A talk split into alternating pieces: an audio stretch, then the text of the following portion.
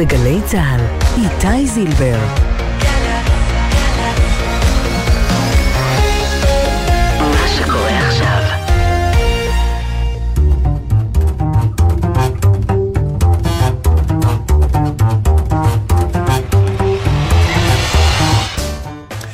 שלום, שבוע טוב לכם. אנחנו אה, פא', פגישה אישית משולשת, בשבוע פוליטי מאוד, גם כאן אצלנו וגם אצל חברתנו הטובה, אם תרצו, אחותנו הגדולה, ארצות הברית. אנחנו כבר אחרי הבחירות שהוכרעו באופן ברור בדרכנו לממשלה חדשה. וזו לא תהיה ממשלת אחדות, אלא מה שנקרא ימין על מלא, ויש כאלו שחוששים ממנה. בארצות הברית, לעומת זאת, התקיימו השבוע בחירות אמצע הקדנציה, ונבחרו עשרות חברי קונגרס ולמעלה משלושים מושלים בכל המדינה. מה שהיה נדמה שעומד להיות מפלה בעבור הדמוקרטים, ובייחוד עבור מי שעומד בראשם ובראש המדינה, הנשיא ג'ו ביידן, מתברר כמרוץ צמוד מאוד שצפוי להיות מוכרע לטובת הצד הליברלי בארצות הברית. זה על הקשקש והתוצאות עדיין לא סופיות, אבל נראה שביידן יזכה לרוב בסנאט. הערב כאן אצלנו על כיתוב פוליטי. האם מדובר במחלוקת אידיאולוגית עמוקה או באיבה של ממש בין הגושים?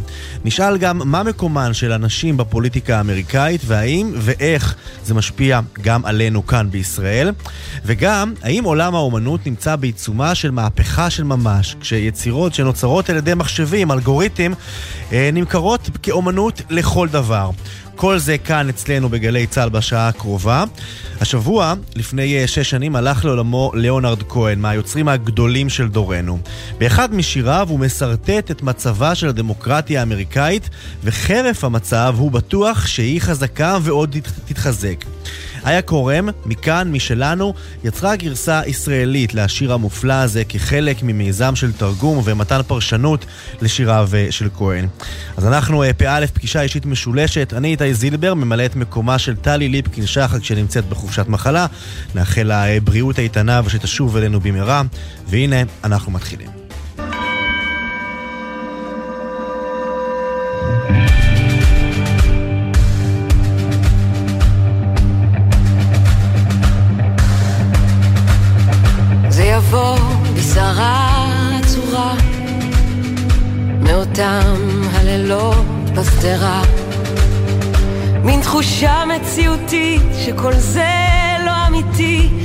כאן אבל זה לא באמת קרה.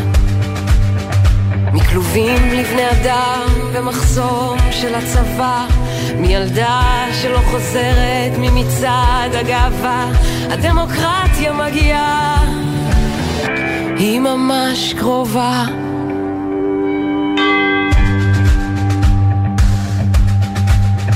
זה יתחיל מהסדק בקיר, במבול שישטוף את העיר.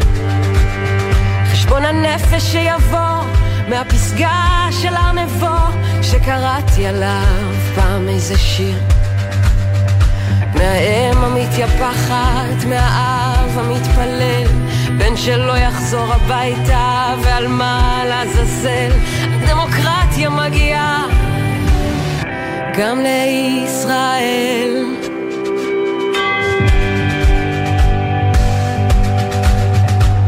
מהזעם הגואה של אנשים,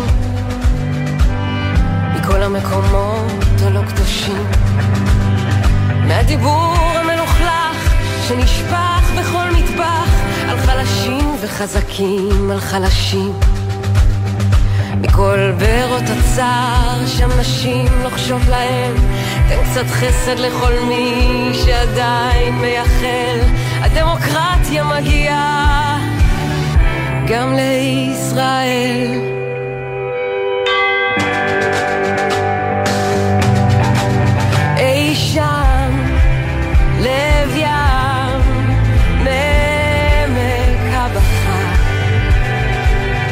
חופי שנאה, מפרצי קנאה, אל החיים. חשיכה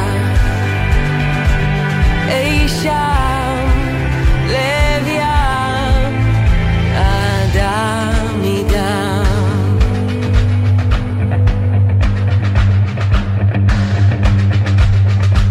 יבוא, לא תהיה עוד ברירה.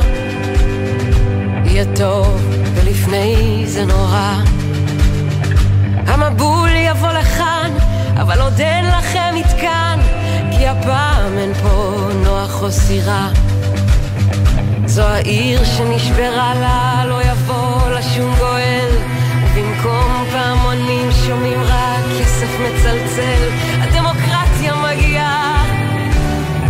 גם לישראל.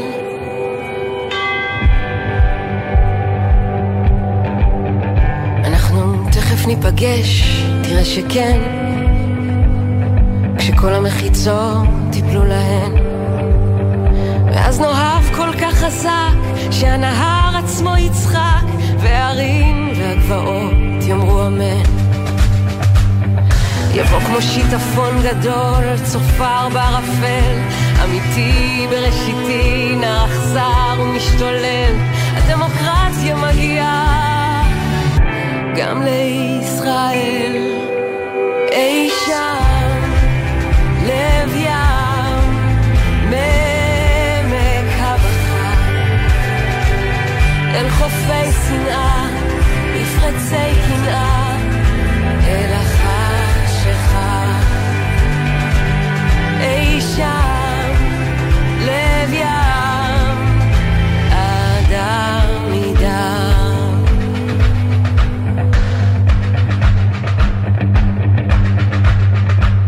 רגשנית גדולה כמוני בעולם, אוהבת ארץ שאוכלת את כולם.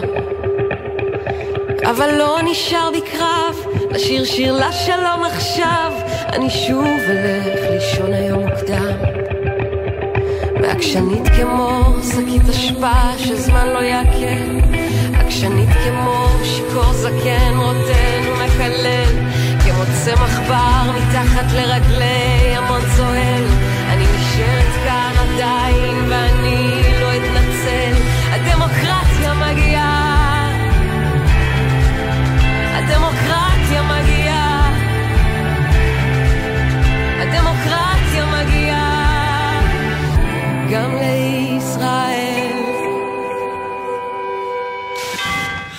פ"א, פגישה אישית משולשת, והאורחת הראשונה שלנו אה, הערב היא דוקטור רוני רגב, חוקרת היסטוריה אמריקנית מהחוג להיסטוריה באוניברסיטה העברית בירושלים. שלום, דוקטור רגב. שלום, ערב טוב. איתך אנחנו מדברים באמת אה, בסיומו של אה, שבוע מאוד מאוד פוליטי בארצות הברית, אה, בחירות האמצע, אה, שם קונספט שאנחנו לא כל כך מכירים אה, אה, בישראל, כי בעצם ביידן אה, נשאר לפחות לעוד שנתיים, אבל באמצע מחליפים. כמה בעצם אה, סנטורים וחברי קונגרס אה, ככה אה, אה, נאלצו להיבחר מחדש או להיות מוחלפים עכשיו? אוקיי, אז ככה, בארצות הברית כל שנתיים יש בחירות, זה תמיד המצב, וכל שנתיים מתחלף כל בית הנבחרים, זה אה, 435 אה, אנשים, זאת אומרת כולם כולם. אה, בהכרח, מתחלפ, בהכרח מתחלפים או, ש... או שגם אפשר להיבחר. מחדש? נבחרים מחדש. אפשר להיבחר מחדש, כן, אבל הם אוקיי. עומדים לבחירות, זאת אומרת, הם- אוקיי. הם הם צריכים, יש בחירות. מהמם. אמ, ובסנאט, בגלל שהקדנציות בסנאט הן לשש שנים, אז כל שנתיים רק שליש מהסנאט מתחלף. אה, אז מתוך 100 מושבים, שליש אה, עומדים. לבחירה כל שנתיים. 453 מצד אחד, עוד אה, 30 ומשהו מצד שני, וגם 36 בדיוק. מושלים, אם אני לא טועה, אה, אה, נבחרו עכשיו. הרבה מושלים, כן. אה, יש מדינות כמו וירג'יניה שהמושלים הם דווקא בשנים ה... שאין בהם בחירות כן. לכל המדינה, אבל אה, כן, הרבה מאוד מושלים וגם המון המון תפקידים אחרים. בארצות הברית אה, תלוי במדינה שבה אנשים גרים, אבל אה, יש המון המון תפקידים שהם בעצם טוב, תפקידים של, הם, הם שבוחרים מצביעים אותם. שם על המון דברים, גם על, ה, כן. על התובע, מפקח כן, כל זה, חינוך, גם, כן. גם על חוקים מסוימים הם מצביעים. בדיוק, כן. לגליזציה זה- עברה שם כמה פעמים. שינויים. זה, זה לא בדיוק חוקים, זה שינוי לחוקת המדינה. זאת אומרת, החוקה של המדינה שבה אנשים גרים, חוקת נבדה, חוקת אה, מרילנד, שעכשיו אה, הפכו את, אה, כן, השימוש בסמים קלים במחואנה לחוקי. אז כן, זה המון המון דברים לבחור, ומי שהולך להצביע זה רשימה מאוד ארוכה שצריך למלא שם. ב- לא, שם הם עובדים, הם עובדים בשביל, בשביל הדמוקרטיה, אין להם ברירה.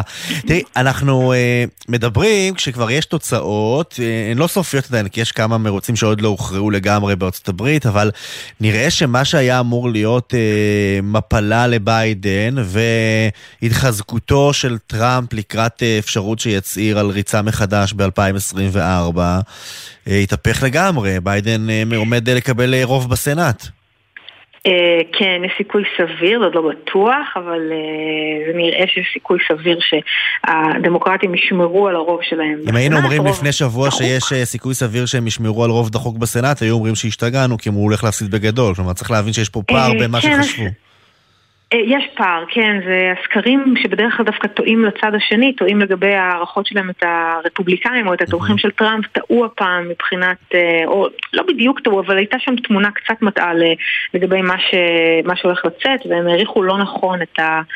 את ההצבעה של אה, גם דמוקרטים וגם בוחרים עצמאיים שלא מזוהים עם אף מפלגה, והעובדה שהרבה מהם בסופו של דבר בחרו בדמוקרטים. אז מה... הסיבה שזה קרה, כן, אבל היא... מה, מה הם פספסו בעצם, הסוקרים הפעם? אוקיי, okay, אני קודם אגיד שהסיבה שזאת הפתעה היא לא רק קשורה לסוקרים, שזה בעצם לאורך כל המאה ה-20, אה, בבחירות אמצע כאלה, שבהן הנשיא המכהן הוא אינו פופולרי, כמו ביידן, כמו אה, טראמפ לפניו, כמו אובמה לפניו, כמו כולם לפניו, אה, המפלגה של הנשיא מפסידה מושבים. 40, 60 מושבים, טראמפ באמצע הקדנציה שלו אה, הם הפסידו 40 מושבים, אובמה 60 מושבים. אה, וזה גם מצבו של ביידן, הוא לא פופולרי בסקרים. וכולם ציפו שכמו שבחירות רגילות, בחירות אמצע רגילות, הוא היה אמור, המפלגה שלו הייתה אמורה להפסיד מושבים. מה שקרה זה שני דברים. אנחנו יודעים בדיעבד. אחד, זה החלטה בקיץ של בית המשפט העליון ביוני אה, לבטל את הזכות להפלה. אה, בארצות הברית, ביטול רו וי וייד וביטול החוק להפלה. אה, זה הוציא הרבה מאוד אנשים מהבית, אה, כולל בוחרים עצמאיים, שבעצם מתנגדים לזה. אז בכל אחת מהמדינות שבהן היה על הפרק משהו שקשור, שינוי בחוקה או מועמד שהוא מתנגד גדול להפלות, אנשים יצאו מהבית כדי... לתמוך בדמוקרטים ולמנוע... כלומר, בעצם עצם העובדה שבית המשפט אה, הפך לשמרן יותר, יצר תנועת נגד של, ה, של המצביעים, ש, כן. שהלכו להצביע עבור אה, אה, אה, חברי אה, פרלמנט או אה, מושלים אה, אה, ליברליים יותר. כלומר, תנועת המטוטלת כן, עובדת. בנושא ההפלות, חשוב להדגיש שזה בנושא ההפלות, mm-hmm. כי אני לא בטוחה שהנושאים אחרים זה משנה, אבל הנושא הזה, אה, בעצם קיבלנו אינדיקציה ש... אין רוב לדעה השמרנית אה, ובמקומות שבהם זה היה אה, באמת סכנה שהמועמד שייבחר אה, עלול להגביל את הזכות להפלה עכשיו כשהיא לא זכות פדרלית זה מקומות שאנשים יצאו מהבית והצביעו לדמוקרטים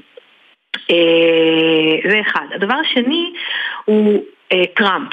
אמ, טראמפ היה מאוד מעורב בבחירות האלה והוא היה עסוק בלתמוך במועמדים בהרבה מאוד מדינות שהם אנשי, אנשי שלמה ומה שמאפיין את המועמדים האלה זה שהם אה, כמוהו דוחים את התוצאות של הבחירות שבהן הוא הפסיד, את התוצאות של הבחירות של 2020 ובכל מקום שזה היה גולת הכותרת של המועמד, אה, כמעט בכל מקום, הוא הפסיד הוא או היא הפסידו. זאת אומרת שגם פה אה, זה היה נושא שהיה בעוכריהם של מועמדים רפובליקאים. כן, אבל בואי נתעכב, דוקטור אביב, בואי נתעכב על הסוגיה הזאת, כי סוגיית אה, מה שנקרא שישה בינואר, הפריצה לקפיטול, וכל האירועים שהיו שם סביב אה, סיום כהונתו של טראמפ, היא עדיין חיה, יש ועדת חקירה שעוסקת mm-hmm. בדבר הזה, שזה הרבה יותר חזק ממבואות חקירה בארץ, יש שימוע פומבי, זה אירוע הרבה יותר גדול, זה כמו משפט בכיכר העיר נקרא לזה ככה, בשביל לסבר. לסבר את האוזן. בעצם כשהמצביעים האמריקאים הולכים ומצביעים אה, נגד מועמדים ש, שתומכים בתפיסה של טראמפ שהבחירות נגנבו, שלא מקבלים את תוצאות הבחירות אה, שבהן אה, ביידן ניצח, בעצם זאת תעודת, תעודת כבוד לדמוקרטיה האמריקאית. בא הציבור ואומר סליחה עד פה, או שאני מפריז בחשיבה. לא, אני ממש לא חושבת שאתה מפריז, במיוחד בגלל שהרבה מהמועמדים האלה, לדוגמה אה, המועמדים אה, למשרת המושל והסנאטור בפנסילבניה, לדוגמאות טובות, גם באריזונה, אה, לא רק שהם טוענים ש...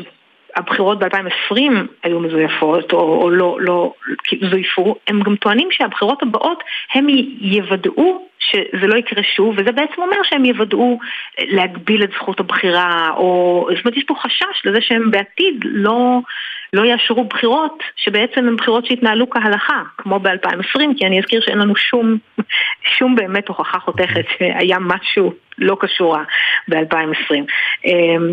אז אה, זה באמת מראה שהציבור מפחד מאנשים כאלה, מפחד מאנשים שעלולים לערער את הסדר הדמוקרטי הקיים, ובהחלט אה, דמוקרטי, מה שנקרא, כממשל דמוקרטי, לא, לא המפלגה, mm-hmm. והם בהחלט, גם כמו שאתה אומר, הם, הם תומכים או נותנים את האישור שלהם ש... ארה"ב מתנהלת כדמוקרטיה והם לא מפקפקים במה שקורה או מה שקרה או, או בנהלים כמו שהם. אז כן, אני חושבת שאתה צודק, יש פה אה, אישרור של... אה, זו, של זו, בעצם, זו בעצם אה, אה, אה, מכה אה, קשה מאוד למה שמכונה בעולם הדמוקרטי אה, פופוליזם, מנהיגים פופוליסטים, שטראמפ הוא אחד מהם, שהם מערערים על השיטה כשהם אה, לא מנצחים, וכשהוא אה, גם אמר ב, באחד הראיונות שאם ה, הנציגים הרפובליקנים אה, ינצחו בבחירות הזה, בוודאי שבזכותו, ואם הם יפסידו אז ממש לא באשמתו, הוא לא קשור לכך. כלומר, הציבור האמריקאי אה, מראה בוז ל... לתפיסה הזאת. אולי לקח לו זמן, כי צריך להזכיר, טראמפ היה נשיא במשך ארבע שנים, אז uh, אולי זה באמת תגובה להתאוששות מטראומה דמוקרטית אולי שהייתה בארצות הברית. זאת שאלה, זאת אומרת, אני חושבת ששוב, רוב גדול מהתומכים של המפלגה הרפובליקאית עדיין אה, תומכים בטראמפ ותומכים בכל ההצהרות שלו, אבל מי ששבר פה את המשוואה והלך לכיוון הדמוקרטים זה באמת אותם אנשים במרכז, בוחרים עצמאיים וגם אה, אולי קצת רפובליקאים מתונים. אה, שמאסו בפופוליזם. מה שנקרא, מה, מה שאנחנו מכנים אותו הרוב הדומם. מה שנשיא רפובליקאי בשם אה, ריצ'רד ניקסון כינה אותו ככה. אנחנו נשאיל ממנו ברשותו, אני חושב שזה יזרום איתנו. כן.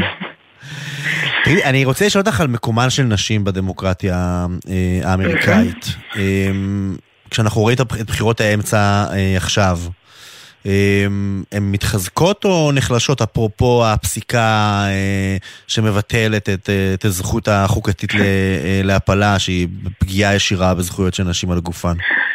אני חושבת שאלה דברים נפרדים. מצד אחד, לדעתי אה, שאין ספק שזכויותיהן של נשים נפגעות כשהמדינה אה, בעצם בוחרת שלא להגן על אה, זכות הבריאות שלהם, או, או לפחות להוציא מהידיים שלהם אה, החלטות בריאותיות לגבי החיים שלהם. ואני שמה פה בצד קצת את השאלה של הפלה, ממתי ועד איפה. אנחנו כבר רואים שבעקבות ההחלטה הזאת במדינות הדרום, יש נשים שהבריאות שלהם נמצאת בסכנה ועדיין מסרבים לעזור להם ולהתערב מבחינה רפואית, כי יש איזשהו חשש שזה ימנע מהם להיכנס להיריון, שיש פה איזה סכנה להיריון שהן נמצאות בו, אז זה כבר מסכן חיים של נשים. אז מהבחינה הזאת... זה לא השתנה, והבחירות האלה גם לא הולכות לשנות את זה, כי אה, בסופו של דבר כן אה, במקומות שבהם היה נראה שאולי יש סכנה לזכות ההפלה, אה, אה, או לפחות מועמדים שאיימו שזה יהיה המצב, אה, יצאו כנגדם, אבל אלה מדינות שהזכות להפלה כבר קיימת בהן, דוגמה מישיגן. אה, ובמדינות הדרום שבהן, הדרום או מערב, שבהן אוסרים על הפלות, בינתיים לא באמת חל איזשהו שינוי משמעותי, זאת אומרת ההפלות עדיין אסורות במקומות האלה. אמ, זה אולי נתן איזשהו סיגנל ש... שכדאי מאוד לרפובליקאים יותר, לאמץ גישה יותר מתונה גם במדינות שבהן הם אה, שולטים, אבל אין לדעת. במקביל, אה, אני חושבת שהכוח של נשים אה, מצביעות הוא אה, משמעותי, אה, כי אין ספק שמי שעזר למועמדים ומועמדות דמוקרטיים אה, להיבחר במדינות השונות, אה, הרבה מהם זה, אה, אנחנו רואים כבר לפי הפילוח, נשים, אה, ולא רק נשים, אלא נשים צעירות, אה, מתחת לגיל 30. אה, ומהבחינה הזאת אה, זה באמת אה, אוכלוסייה, קבוצת אוכלוסייה שיוצאת להצביע אה, באחוזים די גבוהים, ומהבחינה הזאת אין ספק שיש לא מעט מועמדים שירצו אולי אה, לפחות אני, אני מקווה, mm-hmm. לנסות ולמשוך את, הקול, את הקולות האלה אליהן בעזרת נושאים שמעניינים את הנשים האלה, הפלות אחת מהן. צריך להזכיר, זכות, ה, אה, זכות הבחירה לנשים אה, בארצות הברית ניתנה לפני 102 שנים, ב-1920, mm-hmm. והאמת שמאוד מבאס שאנחנו עדיין צריכים לדון בכלל במצבן של, של נשים בפוליטיקה, אבל, אבל, אה, אבל זה קורה. אני רוצה תכף לדבר איתך על אחת הנשים ה... אה, נקרא לזה, הבולטות למשל בפוליטיקה הישראלית, לפחות של, של אז, של פעם, כשרק התחילו לתת את זכות ההצבעה לנשים, וזו אה, אלינור רוזוולט, שהשבוע מלאו 60 למותה. אבל לפני כן, אני רוצה לשאול, איפה ג'יל ביידן היא חלק מהעניין? כי אנחנו רואים אה, את האישה הראשונה, First Lady, כן מופיעה בהצהרות, תומכת במועמדים. זה קורה? היא מעורבת, ג'יל ביידן? אה, האמת שאני לא... זאת אומרת, אוקיי, אני אגיד זה, אתה רוצה לדבר על אלינור רוזוולט, ואני חושבת שזה מחזיר אותנו אליה. אני חושבת שג'יל ביידן עושה את אה, אה, מה ש... אה, נשות הנשיא עושות כבר אה, בערך 100 שנה, או קצת פחות, מאז אלינור רוזוולט, וזה כן, היא מעורבת, היא יוצאת להצהרות, היא חלק מהקמפיין הפוליטי, היא חלק אינטגרלי מהפנים של המפלגה הדמוקרטית, כמו שמישל אובמה הייתה לפניה, כמו ש... אבל אלינור רוזוולט הייתה הראשונה בעצם שתפסה תפקיד כזה בפוליטיקה האמריקאית? היא, כן, היא ללא ספק מי שעיצבה את, ה... עיצבה את הדמות הזאת של אשת הנשיא ש... אה, אנחנו רואים עד היום. כי לפניה מדובר היה בעיקר בפנים יפות, אה, לפעמים רואים אותם באירועי החברה הגבוהה. קישוט לקוקטיילים. כן, אה, צריך גם להגיד שזה קשור באמצעי תקשורת מועטים, זאת אומרת, זה לא שהייתה טלוויזיה, או כן, אלין רוזוולט היא הפכה לאשת הנשיא כשרדיו רק התחיל, או הפך להיות פופולרי, וגם היא וגם בעלה, הנשיא פרנקלין רוזוולט השכילו להשתמש באמצעים האלה, וזאת אחת הסיבות שהיא יכלה להפוך לדמות הרבה יותר בולטת אה, ומוכרת בציבור האמריקאי, אבל היא גם אה, באמת לקחה חלק. אה, אה, אני לא הייתי אומרת ב... ב אתה יודע, תהליך החקיקה או המשילה של למשול בארצות הברית, אבל definitely uh, בעניין של דעת קהל או הפנים של המפלגה הדמוקרטית, וכן היא השתמשה במעמדה כדי לקדם נושאים שחשובים לה. שהם בהכרח היו נושאים בעלי אה, אה, אופי פרופו נשים באופן מובהק, או שזה היה דברים קרוס דה בורד לגמרי? אה, לא לגמרי דה בורד, אבל שלושה דברים מרכזיים, או אני אגיד שני דברים מרכזיים. קודם כל כן, אה, דברים שקשורים לזכויות נשים. לא זכויות נשים כמו שאנחנו חושבים עליהם היום בהכרח, אבל אה, נושאים שקרובים לליבן של נשים. היא די מהר אה, הודיעה שהיא הולכת לעשות אה, מסיבת עיתונאים משל עצמה, אה, פעם בכמה זמן. אה, היא תזמין עליה אך ורק עיתונאיות, וזה היה כדי לקדם נשים במקצוע העיתונות. Mm-hmm. והיא הייתה כותבת אה, טור שבועי בעיתונים וגם במגזינים, ובמקומות האלה היא בדרך כלל הייתה מדברת על נושאים שחשובים לנשים, זאת אומרת כדי להביא את הנושאים האלה למרכז הפוליטיקה. אז כשאנחנו חושבים על זכויות נשים, אנחנו חושבים, אתה יודע, על הזכות להצביע או הזכות לשוויון, זה לא בהכרח מה שהיא דיברה עליו. זה יותר העניין של להביא את זכויות המשפחה, אה, זכויות של אלמנות, אה, בעיות עם אה, זכויות ילדים, דברים כאלה למרכז הבמה. זה קורה בגלל שאז אז, אז, אז הסוגיות של משפחה וילדים היו סוגיות נשיות, הגבר היה יוצא לעבודה, לצבא, לפוליטיקה, ואישה נשארת בבית. כלומר, זה רוח התקופה, היא קידמה את, את מעמד האישה ברוח התקופה שבה היא פעלה. אנחנו מדברים על תחילת שנות ה-30 עד אמצע שנות ה-40. כלומר, זה לא כמו שאנחנו רואים היום שנשים תופסות מקום בעסקים ובעולם הפוליטי, זה היה מצב אחר לחלוטין. זה היה מצב שונה, אה, אבל עדיין, זאת אומרת, מה שהיא עשתה זה, זה בהחלט נקרא פמיניזם בתקופה ההיא, כן? כי זה בכל זאת היה להביא נושאים שלא היו במרכז הבמה הפוליטית, אה, ובאמת אכן נחשבו נושאים של נשים אל מרכז הבמה הפוליטית. אבל היא גם הייתה אה, מעורבת מאוד בלעודד נשים לצאת להצביע, אז, אז זה באמת תחום אחד שהיא התעסקה בו. התחום השני שהוא מאוד משמעותי זה זכויות של שחורים. הקואליציה של הנשיא רוזוולט, שהיה נשיא פופולרי, כי הן, זאת אומרת, נבחר לארבע קדנציות, נשענה בצורה מאוד לא נוחה, אם תרצה, מצד אחד הדרום האמריקאי, שבאותם שנים היה דרום הלבן, שהיה אה, בשיא ההפרדה הגזעית אה, אה, והאפליה נגד שחורים, ובמקביל על בוחרים שחורים ועוד מהגרים. כן. והנשיא רוזוולט לא היה עסוק בעצמו בלקדם זכויות שחורים, והיא מי שקצת דאגה בין היתר לחלק הזה במשוואה. אה, היא הייתה עסוקה מאוד. ויש להניח שזה, שזה חיזק גם אותו בעיניהם. כן, לגמרי. היא דיברה המון נגד אפליה גזעית, היו גם אה, רגעים שבהם היא עשתה מעשים, אה, כמו אה, היא משכה את חברותה בארגון מסוים שהתנהג בגזענות, בארגונים כאלה ואחרים, היא דיברה המון נגד לינצ'ים שהיו מקובלים, אז זה באמת נושא אחר. ומה החלק השלישי? אז החלק השלישי, אני, זה, זה, זה, זה פחות משמעותי, אבל אה, אני, אני אגיד את זה ככה, היא הייתה יותר שמאלנית ממנו. אה, היא במקום כזה או אחר הייתה מבקרת, כשחלק מה... אה, פרנק נורזו הייתה לו נשיאות מאוד מאוד אה, ענפה בפעילות, זה מה שמאפיין אותה. אה, וכשהוא היה מעביר חוקים שהם היו קצת יותר שמרניים מבחינתה, היא הייתה מדברת נגדם. אם זה היה לפטר עובדים במגזר הציבורי, אז הייתה מדברת נגד זה. אז הייתי, אני שמה את זה, ב, ב, זה היה פחות משמעותי, אבל, אבל, אבל כן, קולה נשמע גם שם, כן.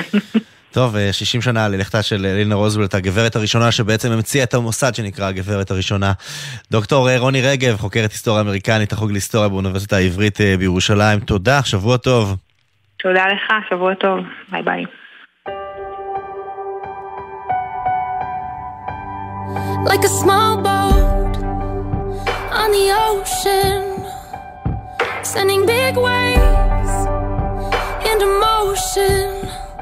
Like how a single word can make a heart open. I might only have one match, but I can make an explosion. And all those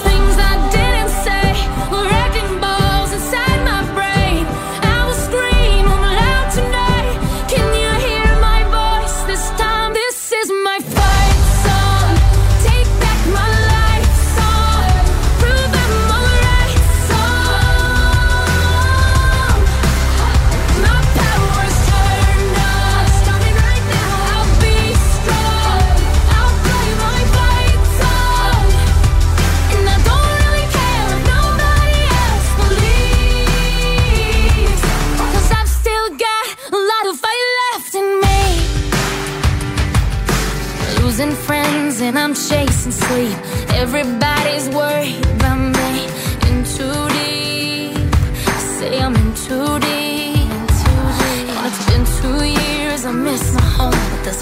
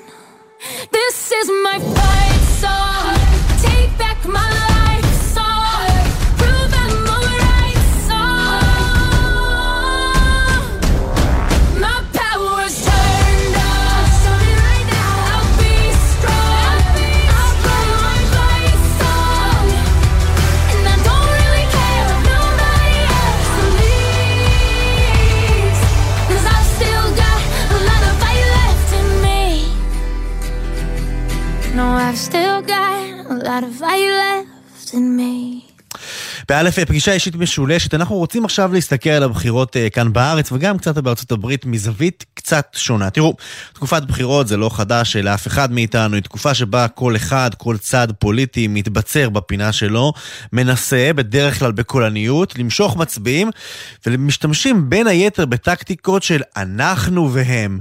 אנחנו מתמודדים עם הדמון, האחר הזה, שמנסה לפגוע בנו. אחרי חמש מערכות בחירות כאן אצלנו בישראל, יש תחושה שהקיטוב הפוליטי כאן בארץ הוא מהקשים שידענו, רואים את זה ברשתות החברתיות, וזה זולג גם לרחובות. בעניין הזה אנחנו משוחחים הערב עם דוקטור נועם גדרון, מרצה בכיר במחלקה למדע המדינה, ובתוכנית לפילוסופיה, כלכלה ומדע המדינה, הפק"ם של האוניברסיטה העברית בירושלים. שלום אה, דוקטור גדרון. היי, ערב טוב. תראה, אנחנו רוצים לדבר על קיטוב פוליטי, קודם כל בוא נגדיר אותו. מהו קיטוב פוליטי? הרי הגיוני שיש חילוקי דעות בין צדדים שונים אה, אה, בפוליטיקה, מתי זה הופך לקיטוב? אז אני חושב שכשאתה מדבר על חילוקי דעות, אנחנו יכולים להכניס את זה תחת הקטגוריה של קיטוב אידיאולוגי. נכון? יש לנו מפלגות שונות ויש להם עמדות אידיאולוגיות שונות. נגיד מפלגה אחת רוצה יותר אה, התערבות של המדינה במשק, מפלגה אחרת רוצה פחות, mm-hmm. אלו אי הסכמות אידיאולוגיות, הן יכולות להיות חריפות יותר או פחות, אבל בכל מקרה מידה מסוימת של אי הסכמה אידיאולוגית בין המפלגות זה משהו טוב, נכון? אנחנו רוצים שלבוחרים, לבוחרות יהיו אופציות שונות. זה בסיסי, זה לב, ליבו של הדיון הדמוקרטי. בדיוק, בלי אלטרנטיבות אין דמוקרטיה, ומידה מסוימת של קיטוב אידיאולוגי זה לא דבר שלילי. אנחנו רוצים שהמפלגות יציגו אופציות מגוונות לבוחרים, כי אחרת אין משמעות לבחירות. אז איפה זה הופך למשהו בעייתי שזולג לאלימות ושפה, אה, שפת ביבים ברשתות? אז זהו, אז פה אנחנו מתחילים לדבר לאו דווקא על קיטוב אידיאולוגי, כלומר לאו דווקא על אי הסכמות בענייני מדיניות, אלא על מה שאנחנו קוראים לו במחקר קיטוב רגשי. קיטוב רגשי לא מתבטא באותן אי הסכמות בנושאי מדיניות, אלא פשוט ברגשות שליליים, טינה, סלידה, חוסר רצון לשתף פעולה אה, בין שני צדדי המתרס הפוליטי. והקיטוב הרגשי הזה, אני חושב, הוא הרבה יותר מטריד ומאיים. אבל על מה בעצם הוא מבוסס? הרי כשאנחנו מדברים על, אה, על שנאה בין בני אדם, אז uh, יש הכרח אחד, כדי שאני אשנא את מי שמולי, אני צריך להכיר אותו, לדעת מי הבן אדם הזה. אי אפשר לקחת מחנה פוליטי שלם ולהגיד את כולם כבני אדם, כאינדיבידואלים, אני שונא. אז מה בעצם מוביל לכיתוב הרגשי הזה, אם לא אידיאולוגיה? אז קודם כל, כיתוב אידיאולוגי גם לפעמים מתרגם לכיתוב רגשי, אבל באופן מאוד ספציפי.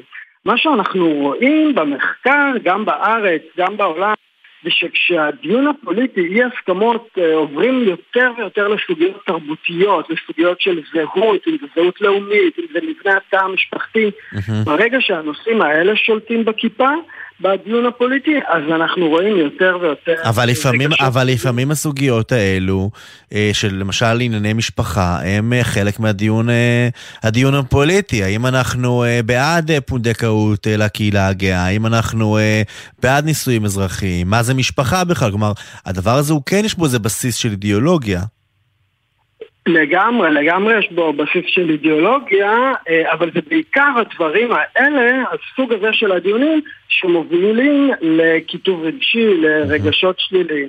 אה, כי על הנושאים האלה הרבה יותר קשה לנו להתפשר, נגיד עם סוגיות שקשורות למדינת הרווחה, מיסים, הוצאה ציבורית, בנושאים האלה קל יותר להגיד, אתה רוצה ככה, אני רוצה ככה, נמצא את עמק השווה, נתפשר.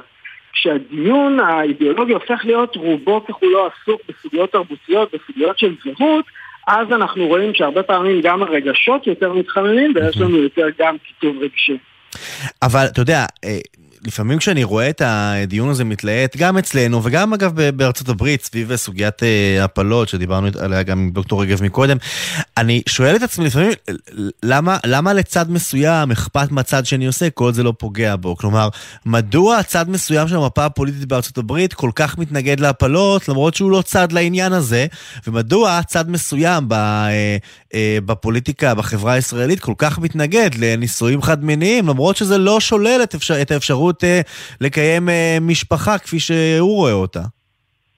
כן, אני חושב ששתי הדוגמאות שנתת והן דוגמאות מצוינות ובאמת מזמינות את ההשוואה הזאת בכיתוב בין ישראל וארצות הברית הן שאלות שהן עוסקות ממש בדבר הבסיסי ביותר, לא רק של החלטות פוליטיות, mm-hmm. מה אנחנו רוצים, אלא ממש מי אנחנו. איך אנחנו רוצים שהערכים הכי בסיסיים של החברה שלנו יעוצבו, וקשה מאוד להתפשר על, על הדברים האלה. מי אנחנו, מי הזהות הלאומית שלנו, מה ערכי הבסיס שלנו.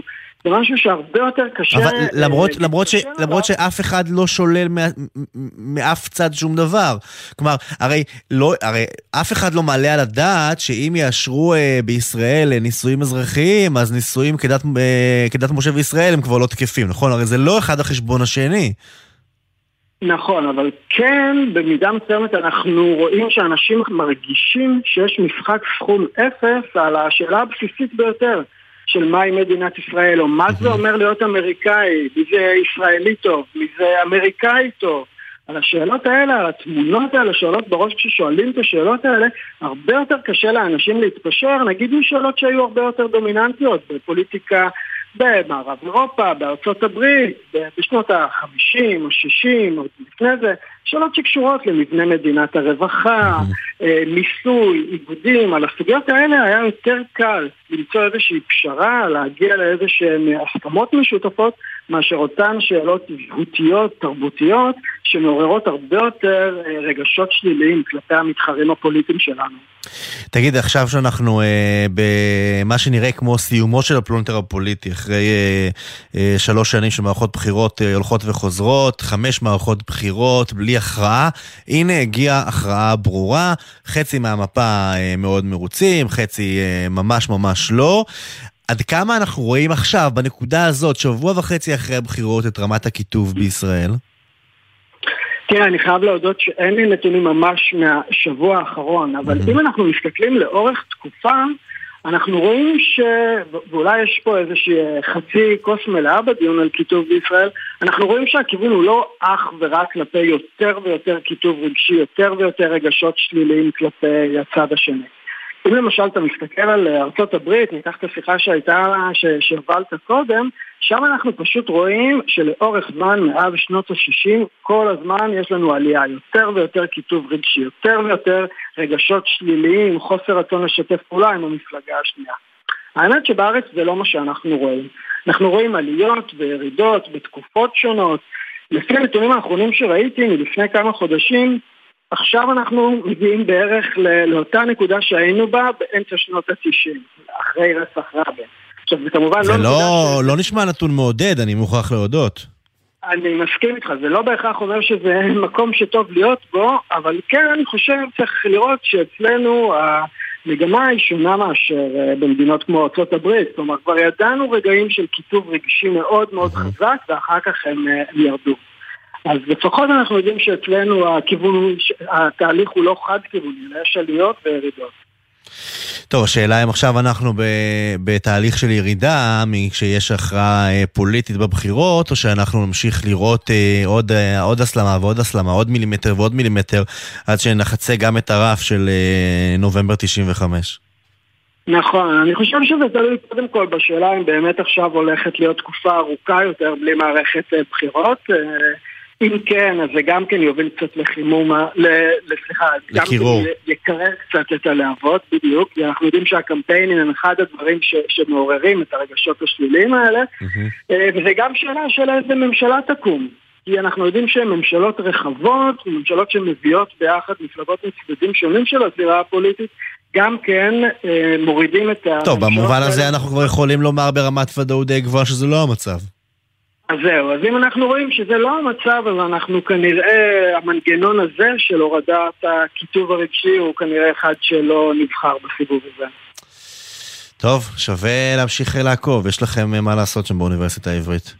דוקטור נועם אה, גדרון, מחלקה למדע המדינה, האוניברסיטה העברית בירושלים, תודה, שבוע טוב. תודה רבה, ביי ביי.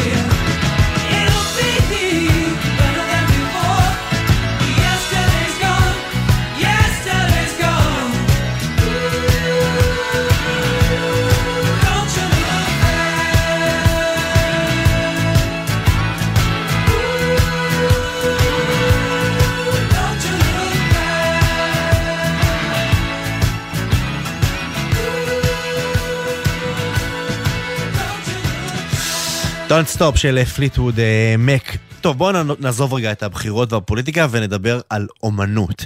אבל מה זו בכלל אומנות? זו שאלה כמעט אה, פילוסופית, ודי ברור שהתשובה לכך משתנה, אבל האם אומנות יכולה להיחשב אומנות אם האומן הוא בכלל מחשב שמצייר באמצעות אלגוריתם?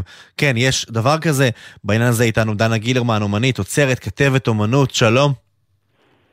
היי, ערב טוב. ערב טוב. קודם כל בואי נעשה רגע סדר כן, למי ש... כן, עדיף מפוליטיקה זה בטוח. חד משמעית. אה, בואי נעשה רגע סדר למי שלא אה, בקיא אה, בהתקדמות הטכנולוגית בעניין הזה. היום יש ממש אפליקציות ותוכנות שיודעות לצייר לבד או כמעט לבד, אם נדייק, נכון?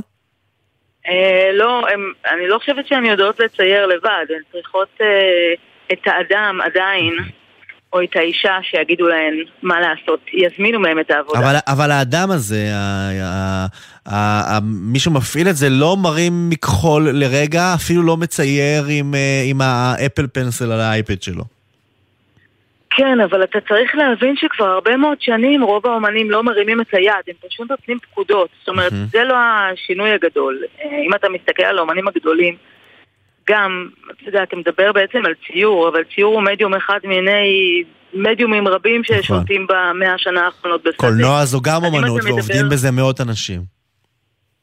כן, אבל אם אתה מדבר על אה, פסל, או על אדם שעושה וידאו, אה, או מיצב, או, אה, או צילום, אז היום הרבה מאוד מהאומנים הגדולים בעולם, הם לא נוגעים במכחול והם לא נוגעים במצלמה.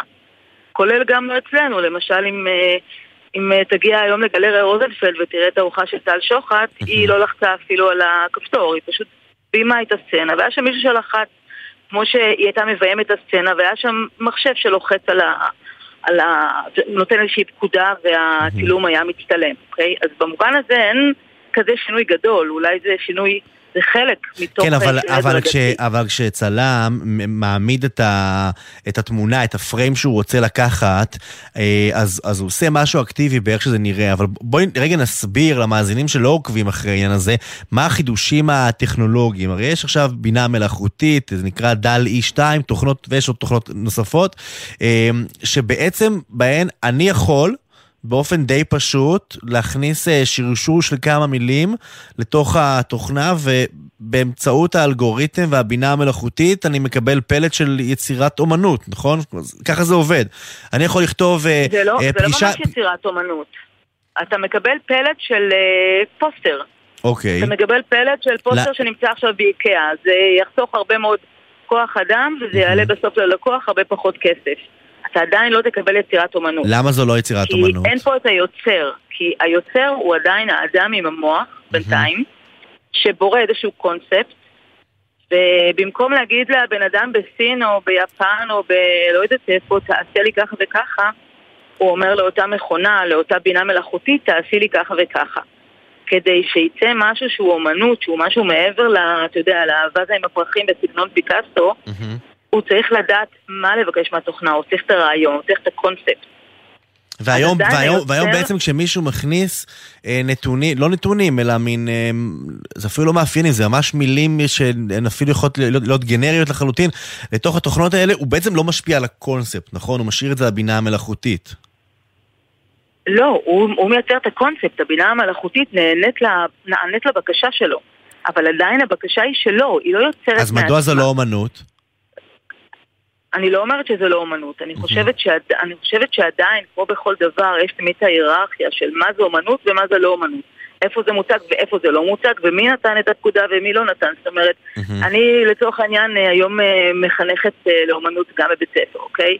אני הבאתי לתלמידים שלי שהם בחטיבת ביניים את הדלי 2 והראיתי להם איך עושים את זה דברים. אתה חושב שיצא מזה אומנות?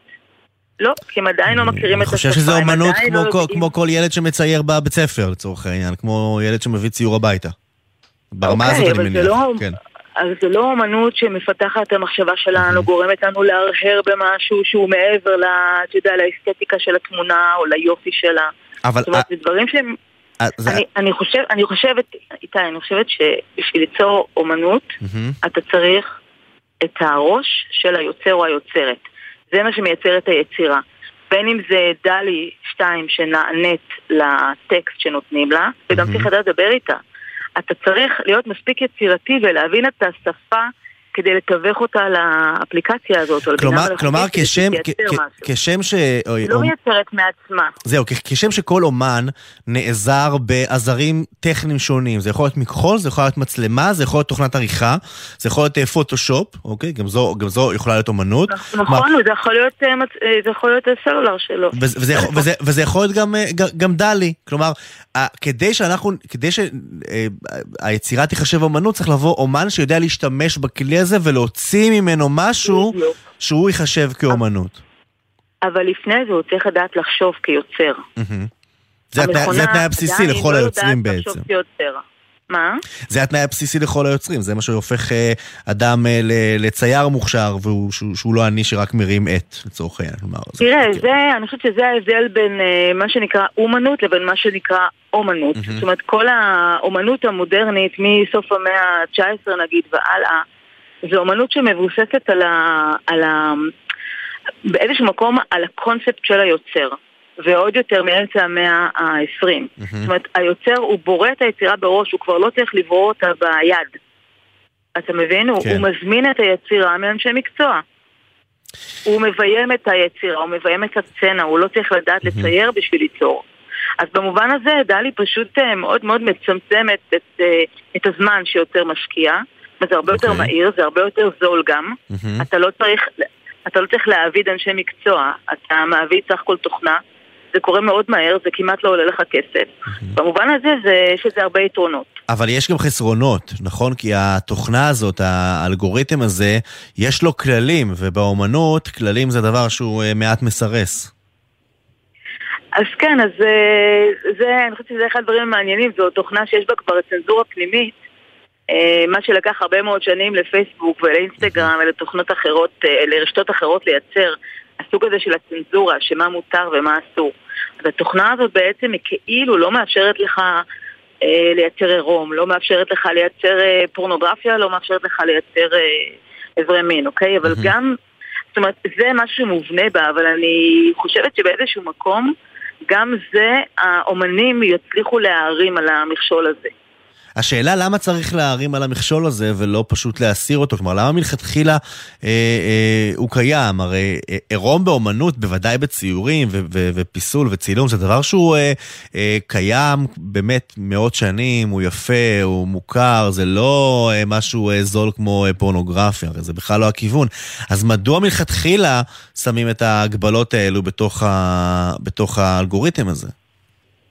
תראה, אני אגיד לך משהו, קודם כל האלגוריתם בכל זאת זה בין אפס לאחד, זאת אומרת היכולת שלו לשפוט מוסרית משהו אה, עד- עדיין לא קיים.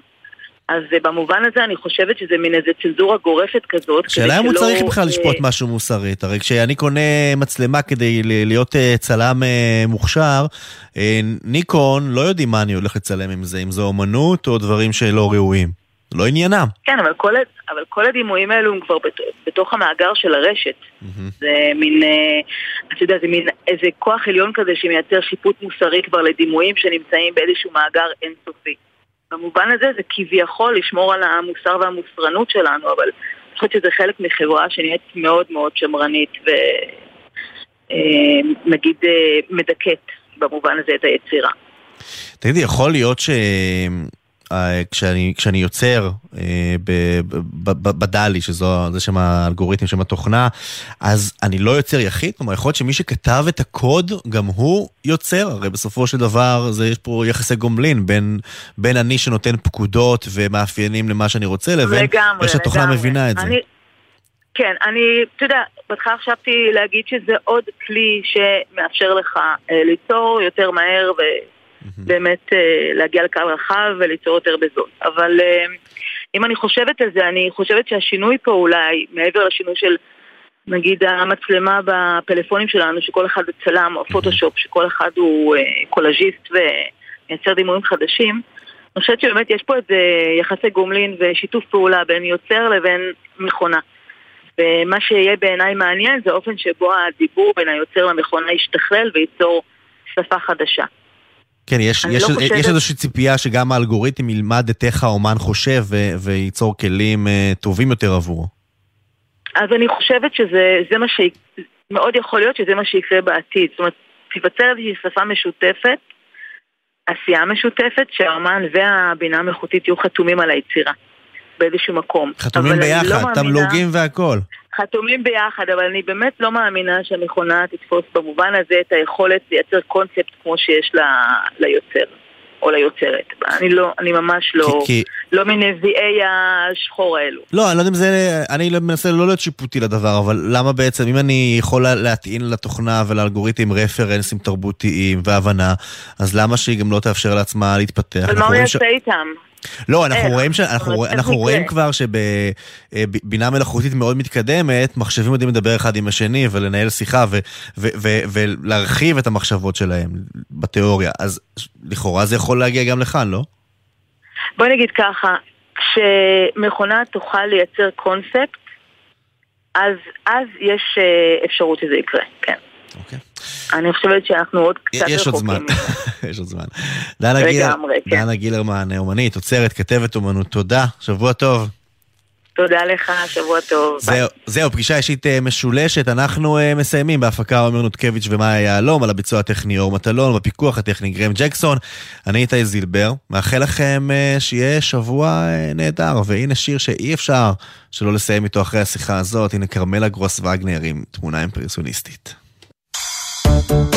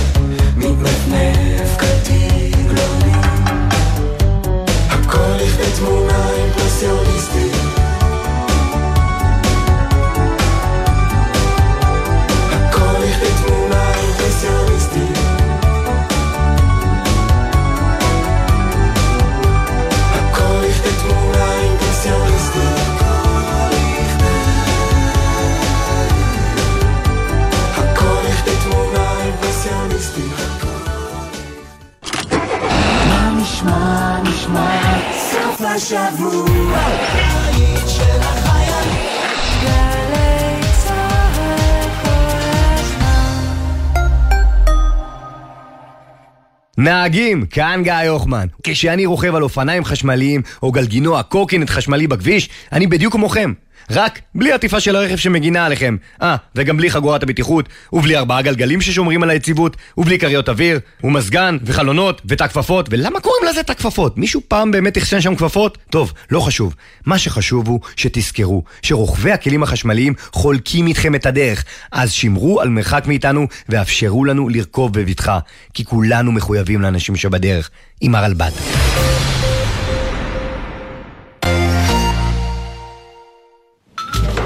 שמע, אביב, שמעתי את התוכנית היום, היה מעולה. איזה כיף, תודה. אבל את התוכנית של אתמול שמעת?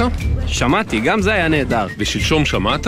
ולפני שבוע? ולפני שנה? לא רק יהיה בסדר, המון תוכניות מעולות. אתה יודע כמה חתימה פחמנית יש לכל תוכנית? קצת חבל לזרוק אותן אחרי שימוש אחד, לא?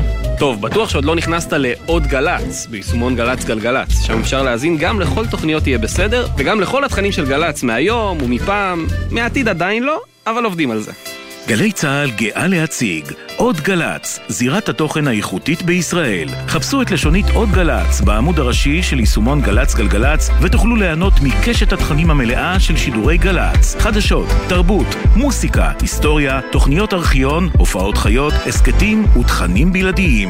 היכנסו עכשיו לעוד גל"צ ביישומון גל"צ גלגלצ. אתם מאזינים לגלי צה"ל.